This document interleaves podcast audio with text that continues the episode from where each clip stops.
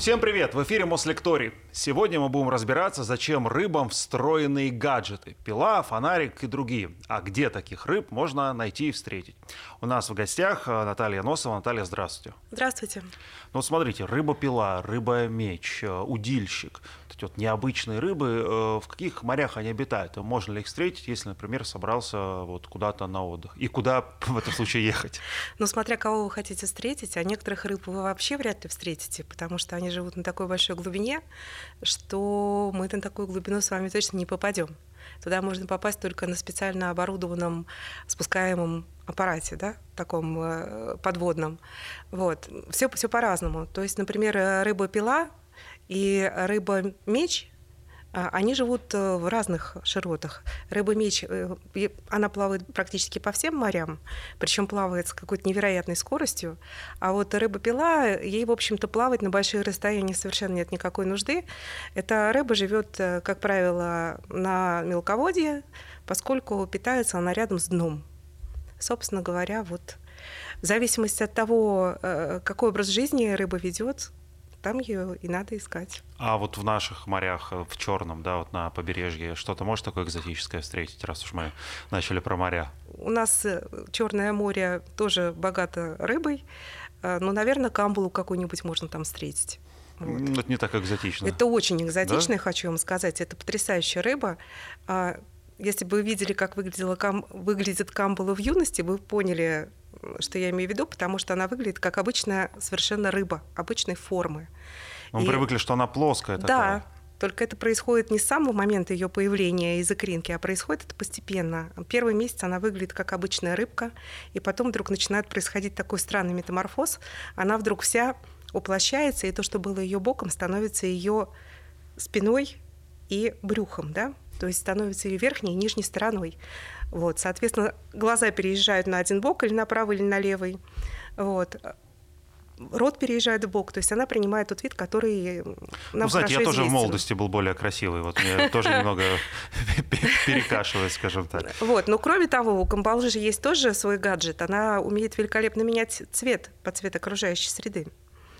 То есть э, это способность, которая обычно все хорошо знают, что есть у хамелеона, угу. да, и менее э, хорошо знают, что такие способности есть у многих морских животных, в том числе у рыб, например, у камбалы. Она потрясающе просто меняет цвет под цвет окружающей среды. Даже проводились такие эксперименты, когда э, камбалу клали на э, шахматную доску, и она, конечно, не идеальна, но тем не менее что-то похожее у нее на верхней поверхности на... Ничего себе. Да, возникало. На, похоже на рисунок шахматной доски. То есть, если под водой решите сыграть в шахматы, нужно найти камбалу. Да, Совершенно верно. А зачем ей менять цвет, если она по дну все время передвигается, а оно вроде как плюс-минус маскировка. одинаковое? А, маскировка. Нет, ну как, дно разное на самом деле. В зависимости от того, что там будет на дне, может быть, это будет какой-то светлый песок, может быть, это будут какие-то камни или что-то еще. То есть в зависимости от цвета окружающей среды она очень быстро подстраивается э, благодаря тому, что у нее в клетках есть э, на спине, на спинной стороне в клетках есть э, пигмент, и есть особые клетки, хроматофоры – в которых зерна этого пигмента содержатся, и эти клетки, они, знаете, похожи на какую-то амебу с длинными ножками. Они способны сжиматься и разжиматься. И в зависимости от того, э, какие клетки сжались, какие разжались, по-разному э, эти пигментные зерна э, в коже располагаются, и она меняется окраску. А как э, она считывает окраску? Потому что, как, как меня это рассказали, как она понимает, что под дне? Она же не смотрит э, на дно и не... Она не смотрит на дно, да. Но, в принципе, э, все-таки она глазами улавливает, какой цвет окружающей среды. И, кроме того, еще у этих животных есть... Э, э, зрительные анализаторы в коже, которые тоже помогают им подстроиться под цвет окружающей среды. То есть условно видят кожей, да? Условно. Насколько это древние приспособления все? А, ну, сказать точно, когда появились хроматофоры, наверное, нельзя, потому что кожа не сохраняется. В палеонтологической летописи сохраняется, как правило, скелет, какие-то отпечатки. Вот. Но, тем не менее, а, вообще я не удивляюсь, что рыбы такие разнообразные, потому что действительно это очень древние организмы, а, и они появились на свет ранее 400 миллионов лет тому назад. То есть мы по сравнению с ними просто младенцы. Вот. И за это время, конечно, за время своей долгой эволюции они освоили столько всяких возможных способов адаптации к окружающей среде, что мы можем только позавидовать. Хорошо. А вот э, мы начали разговор с того, где этих рыб можно встретить, и вы сказали о том, что часть из них встретить сложновато, потому что они обитают на огромных глубинах. Да. Вот кто живет в этих самых глубинах, и насколько глубина, и там, температура, отсутствие кислорода да, э, меняет форму, внешний облик рыб? Наверное, внешний облик рыб на такой большой глубине не имеет большого значения, потому что там темно. Вот, в целом, да, а, единственное, что это приводит к тому, что у многих рыб есть э, различные светящиеся органы. Потому что на такой глубине все-таки надо найти, например, партнера, а, чтобы оставить потомство. И сделать это на такой большой глубине довольно проблематично.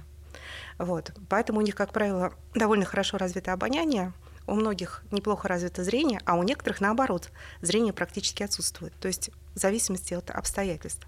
Вот. И Среди этих рыб глубоководных встречаются просто ну, натуральные монстры. Они выглядят как пришельцы с других планет. Вот.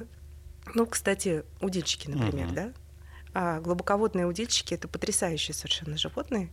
А, ну вот просто натуральный персонаж для фильмов ужасов. Конечно, такая большая глубина накладывает э, отпечаток на их физиологию очень сильный, потому что там помимо того, что отсутствует свет, помимо того, что там довольно холодно, вот, а там еще и колоссальное давление. И э, чтобы при таком давлении тебя не раздавило в лепешку, тоже должны быть определенные адаптации для того, чтобы в таких условиях выжить. И э, у этих рыб очень проницаемые клеточные мембраны очень высо- высоко проницаемые, совсем не так, как у нас происходит, и за, за счет этого выравнивается давление снаружи и изнутри. И поэтому вот таких рыб было очень трудно изучать. Они случайно попадали к ученым, ну, например, с тралами какими-то глубоководными, а, но когда их поднимали на поверхности, они уже были не похожи на себя, потому что вот такое резкое изменение давления а, просто приводило к тому, что понять, как рыба выглядела при жизни, было довольно сложно. Но ну, вот сейчас появились методы даже поднимать э, живыми таких рыб э, при помощи специальных аппаратов, поднимать их на поверхность Земли и изучать. Вот, хотя до сих пор все это очень непросто. И вообще глубина океана можно, наверное, сравнить по степени доступности с космосом. Вот, потому что такая среда очень мало изученная до сих пор. А какова вероятность там встретить э, вот внизу, на глубине еще более причудливых и перестроившихся рыб и организмов? Очень высока вероятность, потому что многие районы э, вот, океана еще совсем плохо изучены. А что заставляет э, рыб уходить в такие ну, некомфортные, казалось бы, условия? Ну, всплыви ты поближе к солнышку, там и корма наверху побольше наверняка. Корма наверху, безусловно, побольше, но существует конкуренция. И э, освоение разных глубин — это тоже такой способ ухода от конкуренции, когда ты живешь в таком пространстве, где не так много других желающих жить, и все ресурсы, которые здесь есть, они твои. Это же тоже очень здорово. Ну и хищников, наверное, там меньше. Да, то есть там, и там условия очень стабильные на самом деле. То есть если близко к поверхности а, условия могут меняться, и температурный режим меняется, да, и освещенность меняется, и могут какие-то там шторма происходить, да, когда а, организмы выбрасывают просто на берег, то в больших глубинах там все очень стабильно. Но стабильно плохо. да. Ну, может быть, стабильно плохо для нас, но стабильно хорошо для них. А чем вот удильщик, например, на такой глубине питается? Своими собратьями? А вот чем придется, тем и питается. Ну, э, едят они самую разнообразную добычу, которую могут добыть. Э, часто это бывают рыбы, причем у удильщиков, э, как я говорила, уже огромная зубастая пасть. Причем у них очень интересный способ охоты. У них эта удочка, это на самом деле видоизмененный плавник. На конце ее находится светящееся утолщение, так называемая эска. А светится оно потому, что там живут бактерии светящиеся. Вот. И а, причем удильщик может еще и свечение этой удочки регулировать. Может, а, в зависимости от того, а, увеличивается кровоснабжение или уменьшается, может эта удочка светиться ярче или наоборот слабее, может а, пульсировать свет. Таким образом, он опускает свою удочку, а, открывает широко пасть, пасть у него выдающаяся, и а, он этой удочкой перед пастью своей водит, таким образом привлекая добычу. То есть привлеченные светом существа оказываются прямо буквально в пасти. Причем пасть такая огромная, что удильщик а, может захватить, э, заглотить рыбу, которая даже превышает его размерами. У них объемный желудок, но в некоторых случаях они просто погибают из-за того, что не в состоянии ее проглотить. Она застревает у них в пасти, а зубы устроены так, что и выплюнуть ее они обратно уже тоже не могут. Вот. И это в результате может привести просто к гибели удильщика. Но, кстати, так выглядят только самки. Самки удильщиков э, могут быть довольно приличного размера, они могут быть до метра, а самцы у некоторых видов ведут паразитический образ жизни. Э, этот самец, он всего около двух сантиметров длиной, и его задача — найти самку. Находят они ее чаще всего по запаху, по запаху аттрактантов. И когда самец обнаруживает самку своего вида, что он делает? Он вцепляется ей в бок своими зубами. Вцепляется в бок, а дальше, через какое-то время, он к ней прирастает. Их э, системы кровеносные соединяются. У него исчезают практически все органы. Ему уже больше не нужны ни глаза, ни пищеварительная система, ничего ему это не нужно. У нас тоже такие самцы есть у нашего вида. И на одной самке может быть до восьми самцов, представляете? И вот э, так прекрасно она путешествует по глубинам уже со своими замечательными партнерами. А как они размножаются? Они икру мечтали, да, они живородящие? Они, они выметывают икру, соответственно, самцы э, выметывают сперму, и происходит наружное оплодотворение. Вы сказали, что это бактерии светятся на да. вот э, кончике удочки, а это бактерии, которые с рождения или как-то они осеменяют этот вот э, Не очень понятно, как происходит передача этих бактерий, светящихся. Вероятно, как-то это происходит уже в момент э, формирования икринки. Каким-то образом попадают эти светящиеся бактерии, вот, но не очень ясно как. То есть, ну, до сих пор, на самом деле, э, об этих организмах не так уж и много знаем. Потому что изучать их довольно сложно, и не так давно только их научились вообще, в принципе, поднимать на поверхность. А что касается их размножения, э, это вообще еще там множество тайн всяких, потому что изучить это очень сложно. А эти бактерии, они могут где-то отдельно без рыбы плавать и светиться, или это только вот такой симбиоз? Они что от рыбы получают? Они питаются рыбы, рыбой? Они, нет, они не питаются рыбой.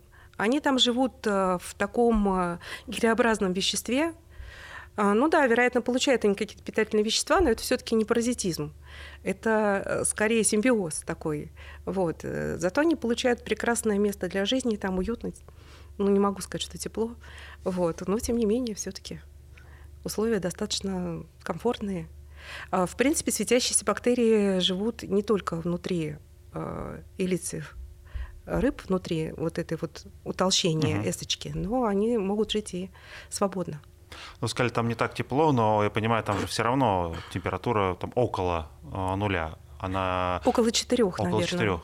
То есть в каких-нибудь северных э, морях э, там даже может быть прохладнее, да, немного, даже на поверхности. Ну, на поверхности может быть прохладнее. Э, просто вода – это такое удивительное совершенно вещество, которое своей максимальной плотности достигает при 4 градусах Цельсия. То есть, э, соответственно, холодная вода, она опускается вниз, а более теплая вода поднимается наверх, потому что она э, легче. Вот. И, соответственно, вот эти вот нижние слои воды, они имеют постоянную достаточную температуру около 4 градусов. И это очень здорово, потому что, допустим, водоемы, они промерзают не снизу, а они промерзают сверху, как раз именно по той причине, что сверху поднимается более теплая вода, она легче. Хорошо, давайте от удильщиков перейдем давайте. к другим рыбам. Вот, э, с детства мы все видели эти картинки. Рыба-молот, рыба-пила и э, какая третья? Рыба-меч. Да. Вот, э, это, это все близкие родственники, почему-то по форме они напоминают лично мне акул, или это все разные рыбы абсолютно? Ну, рыба-меч вообще к акулам не имеет никакого отношения. Это костная рыба. Что же касается рыбы пилы и рыбы... Кто там у нас еще? Молот? Да. А, есть э, рыба-молот, это однозначно акула молодоголовая. Их несколько видов существует. А, есть также пилорылы и пилоносы. Пилорылы – это скаты, а пилоносы – это акулы.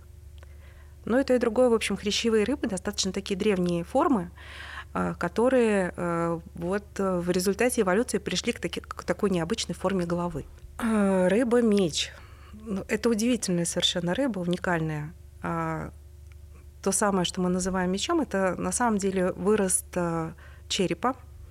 Он очень большой, ну и вообще рыба не маленькая, она может достигать э, длину, там, допустим, 4,5 метра. И э, примерно треть этой длины составляет рострум. Это тот самый меч. Uh-huh. Он э, острый, и главное, что эта рыба еще и способна развивать какую-то колоссальную скорость. Она может плавать со скоростью почти 100 км в час. У нее, например, еще есть на голове специальная железа, которая вырабатывает э, маслянистый секрет.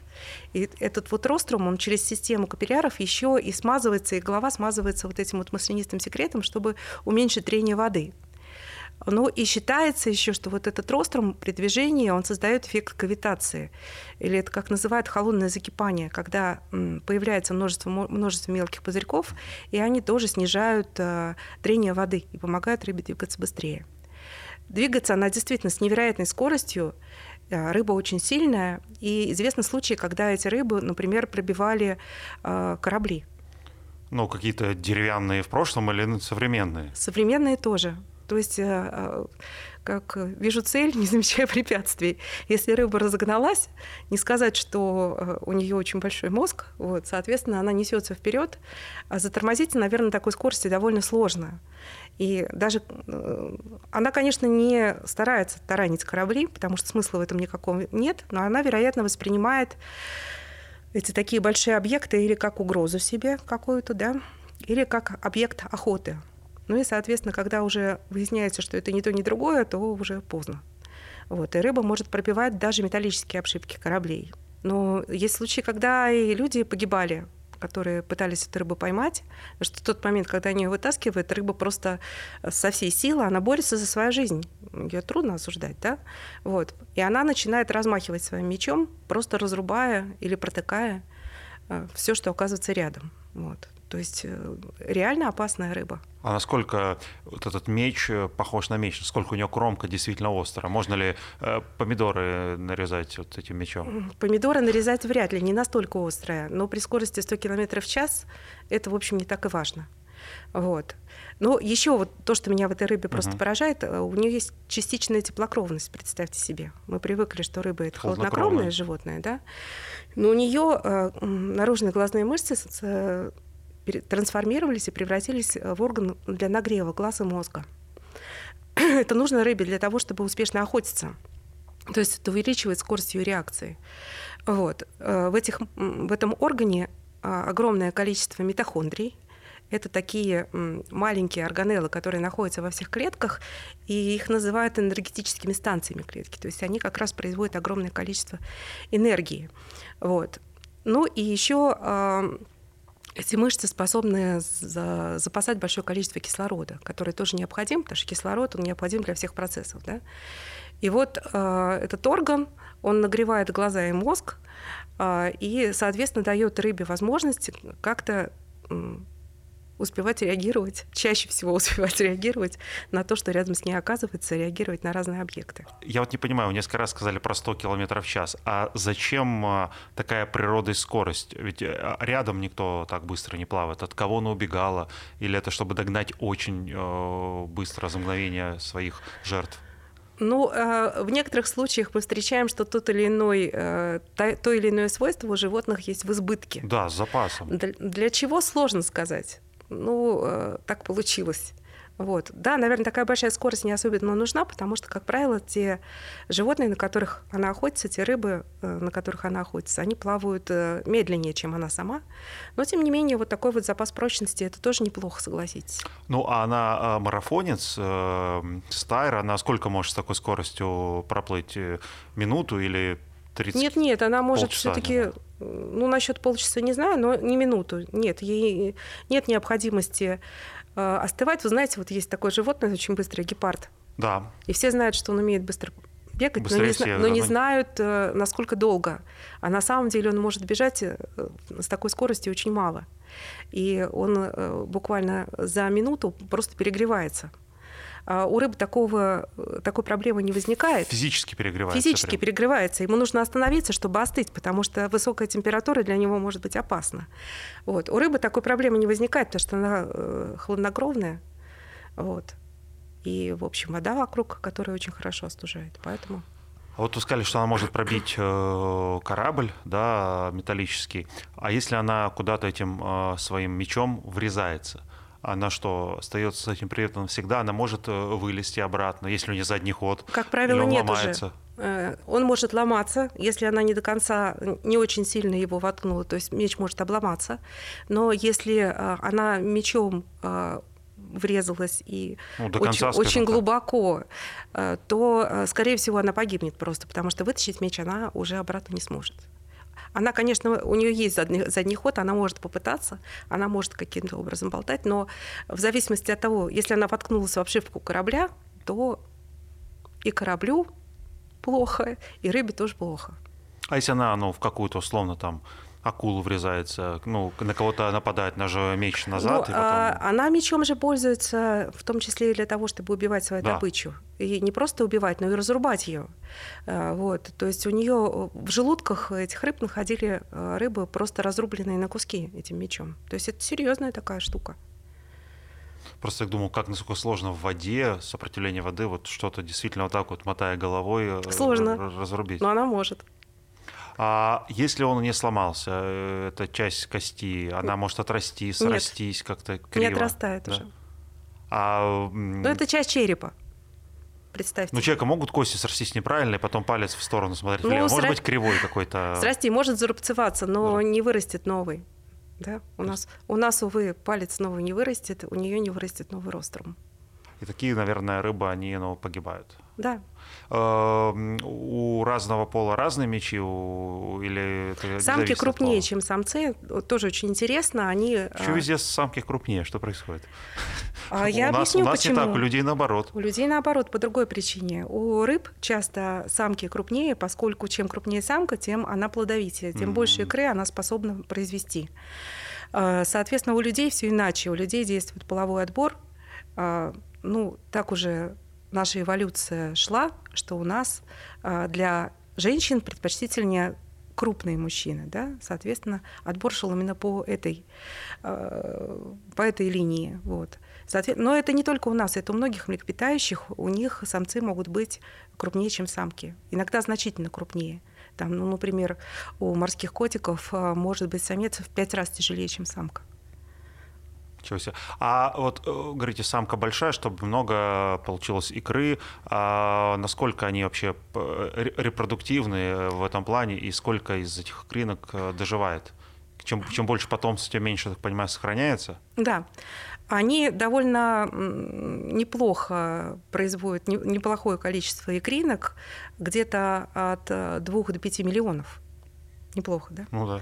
Но по сравнению с лунной рыбой, которая производит 300 миллионов икринок, это не сказать, что прям рекорд. Но тем не менее, все-таки производит очень много, но э, доживает до взрослого состояния не так уж и много, потому что мальки, они очень хорошая пища для разных других хищных рыб.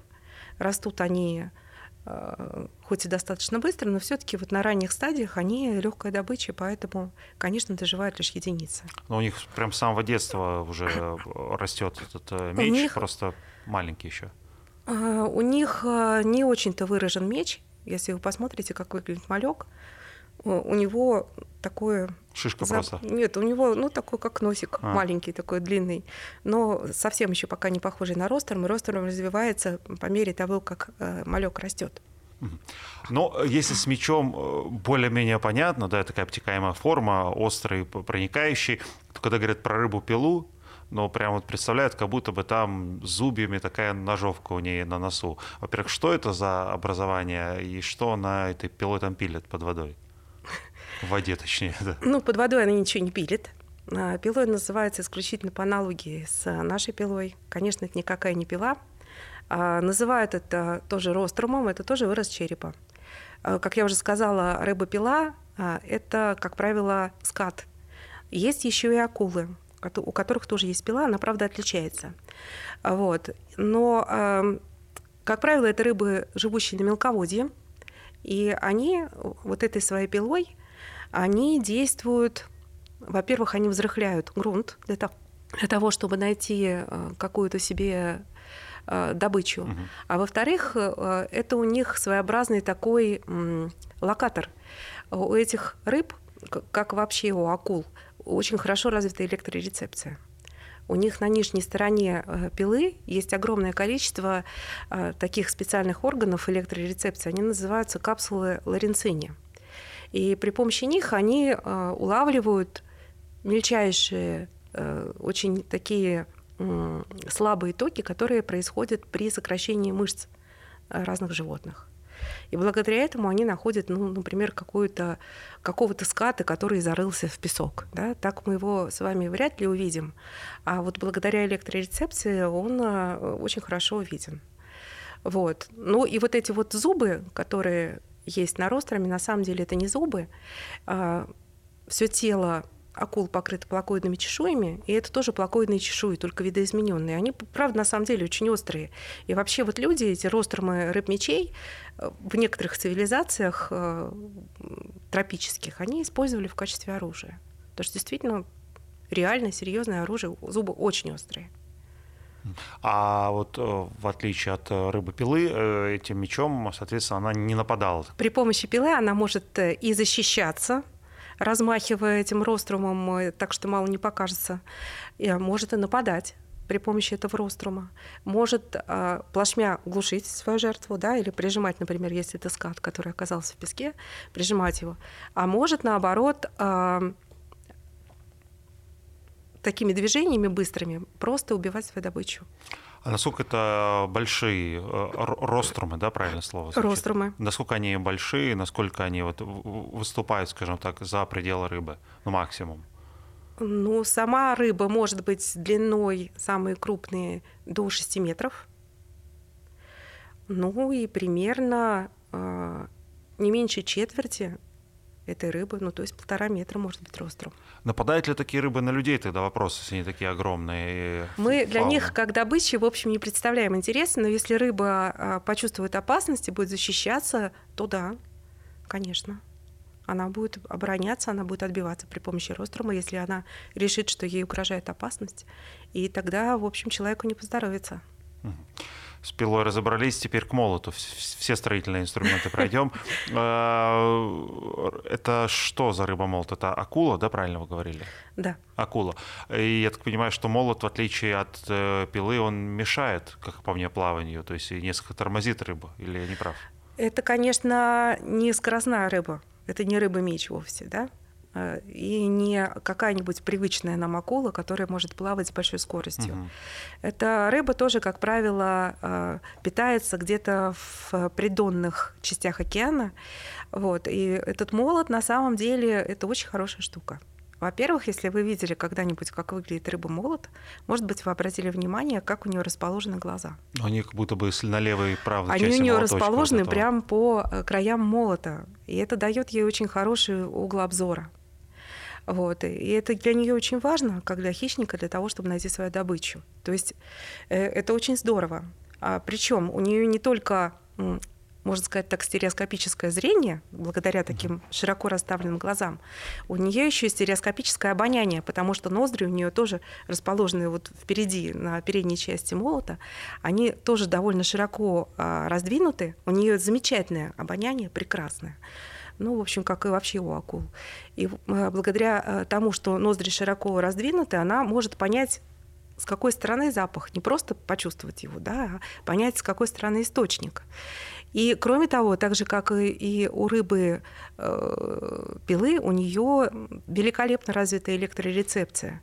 То есть нижняя часть молота, она просто вся пронизана этими ампулами ларинцини, э, электрочувствительными органами, которые позволяют ей почувствовать мельчайшее движение мышц какого-то живого существа, которое рядом оказалось. То есть это прекрасный, прекрасная голова, которая просто необходима животному для того, чтобы успешно охотиться, успешно находить добычу. Долгое время считалось, что э, было непонятно. Да, казалось, что вот была какая-то акула, нормальной формы. Как так могло случиться, что вышел вот такой вот странная, такая странная форма головы? Две грыжи такие на голове. Вот. Но э, при этом вот есть э, большеголовая акула молот, у нее самая большая э, голова, самый большой молот. Если сама акула где-то в длину достигает двух метров, то ее молот в длину достигает а, метра. Представляете? То есть такая буква Т. Буква да? Т плавающая, да. И вот казалось, что это прям самый уже э, пик эволюции этих акул, что э, начиналось все с отсутствия молота, потом молот появился маленький, потом он постепенно увеличился. Но оказалось, что не так. Оказалось, что вот эти большеголовые акулы, у которых самый крупный молот, это вовсе не самый молодой вид из акул-молотов, и оказалось, что у современных, по крайней мере, акул-молотов был предок, у которого тоже была аналогичная форма голова. Вот. А как она появилась, как она развилась, ну, довольно сложно а, выстроить полную цепочку, потому что для этого нужны какие-то свидетельства. А вот так вот, чтобы найти прям все переходы возможные, а, это достаточно сложно, и не знаю, будет ли когда-нибудь сделано. Вполне вероятно, будет, но Казалось Пока бы, мы точно этого не знаем. Аэродинамике это точно мешает. Это одно из главных. Э, вот. Знаете, оказывается, это помогает, э, например, акуле молот очень э, быстро разворачиваться в воде. Вот, казалось бы, такая неудобная форма головы, а, но при этом эта форма головы создает ее устойчивость при быстрых разворотах, то есть а, ее не опрокидывает вот такой стабилизатор своеобразный. Получается так, что э, ей нет необходимости плавать со скоростью 100 км в час, но при этом вот э, она может довольно быстро плавать и быстро разворачиваться благодаря вот как раз именно такому а, молоту такой необычной форме головы. А, я так понимаю, что этим молотом она ни на кого не нападает. Если там глаза, то это не совсем орудие для боя. Нет, это не орудие для боя, конечно. Она, как правило, э, тоже прижимает свою добычу, вот. Э, рот у нее находится снизу, но, соответственно, она прибивает свою добычу сверху, и ее хватает ртом. Собственно говоря, вот у нее охота достаточно простая. Прижимает, вы имеете в виду к, к дну. дну. То есть это да. все на мелководье на мелководье, да. рыбы живут. Да. Наверное, тем не опаснее все-таки для людей. Э, их можно встретить. Э, ну вот, там, кстати, мы... мы с вами сегодня все говорим про форму необычную головы. Да. Знаете, что есть рыба, которая вообще похожа на отдельно плавающую голову. Вот как будто это просто плавает голова от какой-то гигантской рыбы. Это рыба-луна. Она очень странно выглядит. У нее это очень большая рыба, она достигает веса больше двух тонн. Две тонны? Да, но при этом она выглядит, как будто это отрубленная голова. Ее даже на некоторых языках так и называют рыба-голова. Потому что действительно у нее отсутствует хвостовой, хвостовой отдел, вообще отсутствует. И она такая как будто обрубленная. Вот. И э, когда видишь такую рыбу, то вообще непонятно, как, как, как это создание может плавать как она может передвигаться в воде. Долгое время считалось, что это рыба-планктон, несмотря на свои гигантские размеры, потому что она достигает диаметра, она такая дисковидная и достигает диаметра трех метров. Вот. И думали, что она не в состоянии сама передвигаться, может двигаться только течением. Нет, может. Вот. И вертикально, и горизонтально. У нее есть два больших плавника сверху и снизу. Ну, с хвостом проблема. Вот. Есть два больших плавника, которыми она может как-то регулировать. И еще есть у нее вместо хвоста э, спинной и анальный плавники разрослись, и получилась такая, как каемочка, которую можно немножко двигать и, соответственно... Да, но она может подниматься, например, наверх и как блин большой на поверхности океана лежать, чтобы нагреваться. Интересно. Интересно природа все придумала. А вот эти рыбы, про которые мы говорим, а, там, молот, меч, э, это же, вы говорили, трофейная рыба, да, за ними часто охотятся, что их едят, либо ели раньше, или для рыба чего? Рыба-молот не трофейная, не трофейная, а вот рыба-меч, ну вообще акулы на самом деле не особенно-то вкусны, честно говоря. Вот, э, потому что у них есть мочевина в мышцах, э, э, мясо акулы имеет очень своеобразный, не слишком-то приятный запах. А вот рыба-меч трофейная я не ела никогда, не знаю. Я не пробовала, но, скорее всего, во-первых, у этой рыбы очень темное мясо, потому что эм, рыба такая мощная, вот нужны очень сильные мышцы. Как, и... как говядина такая, что ли? Да, она достаточно, как тунец. Mm. Тунец, кстати, тоже это очень быстрая рыба, которая может очень быстро плавать и тоже частично теплокровная. То есть между ними есть что-то общее. Вот. И, соответственно, говорят, вкусная. Я не пробовала. Вы не ели? И я нет. Но захотелось. Захотелось. А как они в плане а, количественных, скажем так, показателей? Они занесены в красные книги или этих рыб в изобилии встречаются на планете? Насколько они редкие? А, сложный достаточно вопрос. Наверное, по-разному. А, в принципе, а, раз разрешена рыбалка на эту рыбу, значит, не такая уж она и редкая. Вот. И потом э, у рыбы меча э, очень большой ареал. Она водится практически повсеместно. Она живет не только в теплых водах, не только в тропиках, субтропиках, но ее можно встретить и в умеренных широтах, вот, э, вполне. Но что касается, например, других видов рыб, угу. там может быть не все так радужно. И есть среди, например, молотов, есть очень редкие виды, там есть такая рыба, а, малоголовая а, рыба-молот, или называют еще ее рыба-лопата. Да, она небольшая. Прям вот строительный магазин. Да, вообще, да. Она небольшая, и у нее действительно э, вот этот вот молот, э, голова, она у нее по форме очень напоминает лопату какую-то садовую. Вот. И эта рыба, увы, очень редкая, и она э, охраняется. Конечно, никакая охота на эту рыбу не разрешена. Но, к сожалению, это тоже не очень хорошо помогает, вот, потому что все равно эти рыбы редкие, и пока, к сожалению, справиться с этой ситуацией не удается. А если знаете, я подумал, это только в русском языке они так называются, то есть или если переводить название рыбы на английском, то тоже будет слово лопата, вот, который копают молот и пила, или это только мы так придумываем? Нет, не только мы так придумываем. Мало того, вот, например, э, рыба-меч, она даже на латыни называется. Если перевести, то ее название «меч-меч». Одно слово — это перевод а, с греческого, древнегреческого, другое с латыни. И то, и другое слово означает меч. А, что касается а, названий других рыб, конечно, в разных языках они могут отличаться, да?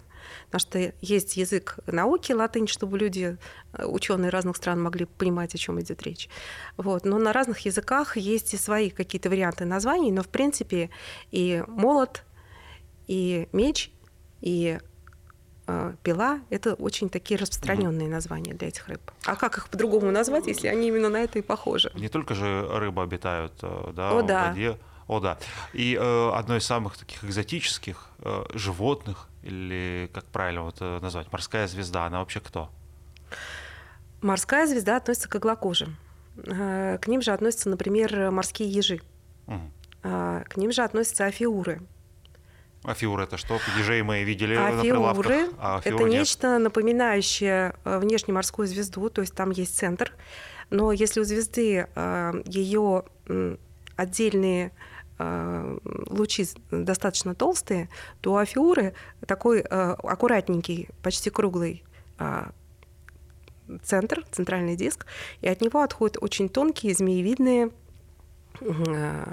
лучи, которые э, очень подвижны, невероятно подвижны, они действительно извиваются как змеи. Вот. А, иглокожие — это потрясающие, конечно, существа, у них много фантастических свойств, и одно из самых фантастических свойств, с моей точки зрения, у морских звезд это фантастическая регенерация. То есть здесь просто они нам дадут сто очков вперед, потому что новая морская звезда просто может вырасти из э, луча.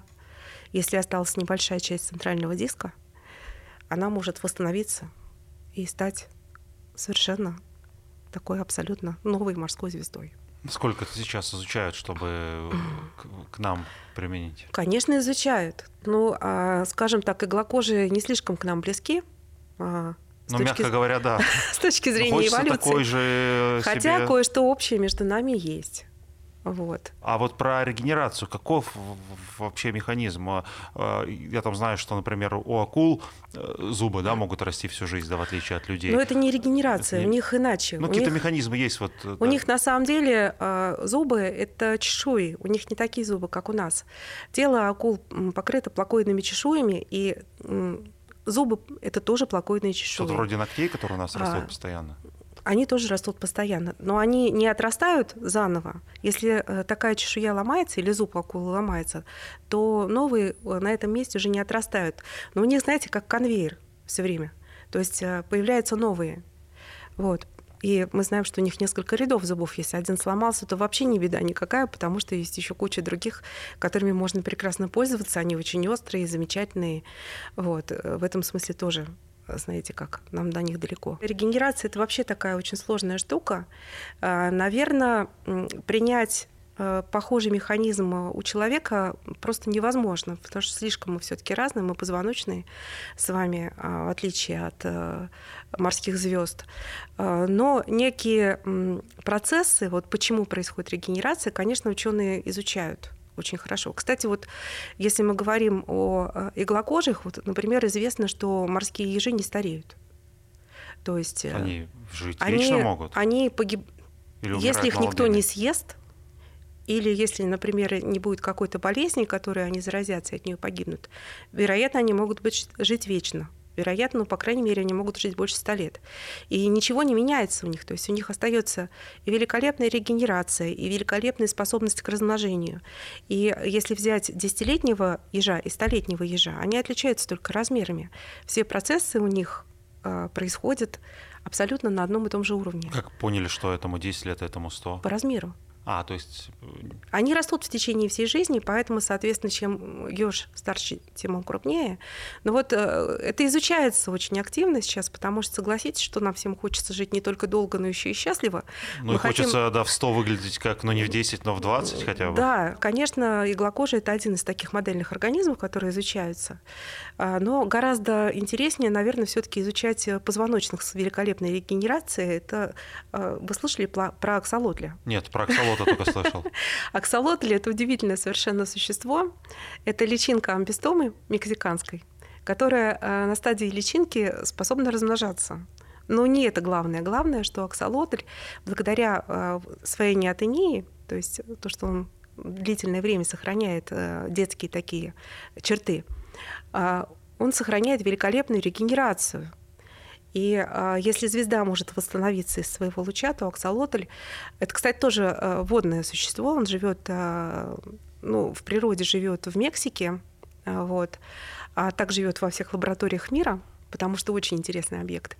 Он восстанавливает а, позвонки, восстанавливает, ну, лапу восстанавливает вообще без проблем, восстанавливает глаз утраченный, например, и, как оказалось, даже часть мозга утрачена способен восстанавливать. То есть такая регенерация, что просто вау. Ну, хорошо, к звезде вернемся. Вы сказали много у нее чего, чего интересного, кроме регенерации. Чем она еще? О, еще у нее совершенно потрясающая есть э, амбулакральная система. Это система, которая позволяет э, очень много всего звезде делать, в частности, например, передвигаться. У нее существует внутри система каналов. В эту систему каналов нагнетается вода из окружающей среды. А, через специальную такую мадропоровую пластинку. И там есть такие колбочки, и от этой колбочки идет такой отросточек. А, амбулакральная ножка, так называемая. И если вы увидите живую звезду, если вы ее перевернете, то вы увидите, как эти ножки вот так вот шевелятся. Очень забавно, да. При помощи этих ножек э, звезда может довольно ловко перемещаться. А, и вообще она очень хорошо передвигается. Она такая достаточно пластичная, да, но стоит взять ее в руки, как она раз... Твердеет. И сразу твердеет, да.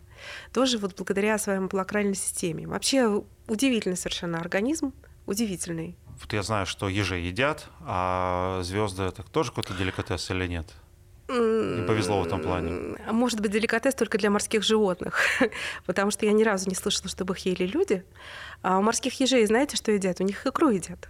А, это икра все-таки? Да. Ну, я э, картофель обычно ем. Вот я Картофель прекрасный. не, не добрался до ежей. А, а еж, звезды, да, точнее, насколько понимаю, они же еще и хищники. О, да. А, причем и они каннибализмом балуются. Могут ли они на людей нападать? Ну, нападать, наверное, как-то странно звучит. Задремал я с ногой в море. Раз вот. и ухо отъели. Да, да, да. Нет, они на людей, конечно, не нападают. Э, мы недостойны для них добыча.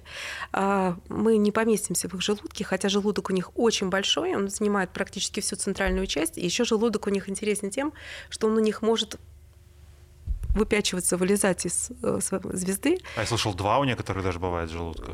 Да? Нет? Вот не знаю, не слышала. И они могут захватывать свою добычу uh-huh. этим желудком, он у них выпячивается, и потом они ее затягивают. Это как у одноклеточных, так вот, когда из стенки что-то выходит, и они к себе... Ну, что-то похожее, да. Ну, то есть очень объемный желудок, благодаря э, вот такому необычному приспособлению, потому что, э, в общем, рот-то не очень большой, а так выпятил желудок, хоп, захватил и переваривай себе. Потом раз, втянул обратно. Но лежать на пляже с ногой в воде можно по-прежнему? Можно, да. Хорошо. Э, Если акул нет. На этой позитивной новости мы и закончим наше общение. Спасибо вам огромное, вы столько интересного сегодня рассказали. И в очередной раз э, дали убедиться нам, людям, что мы, несмотря на такое совершенство, не самые да, совершенные, да, да. чего-то нам очень сильно не хватает. Мне кажется, отличная мысль, вот, чтобы подумать об этом перед сном или в любое время, когда вы нас смотрите. Спасибо большое. И вам спасибо.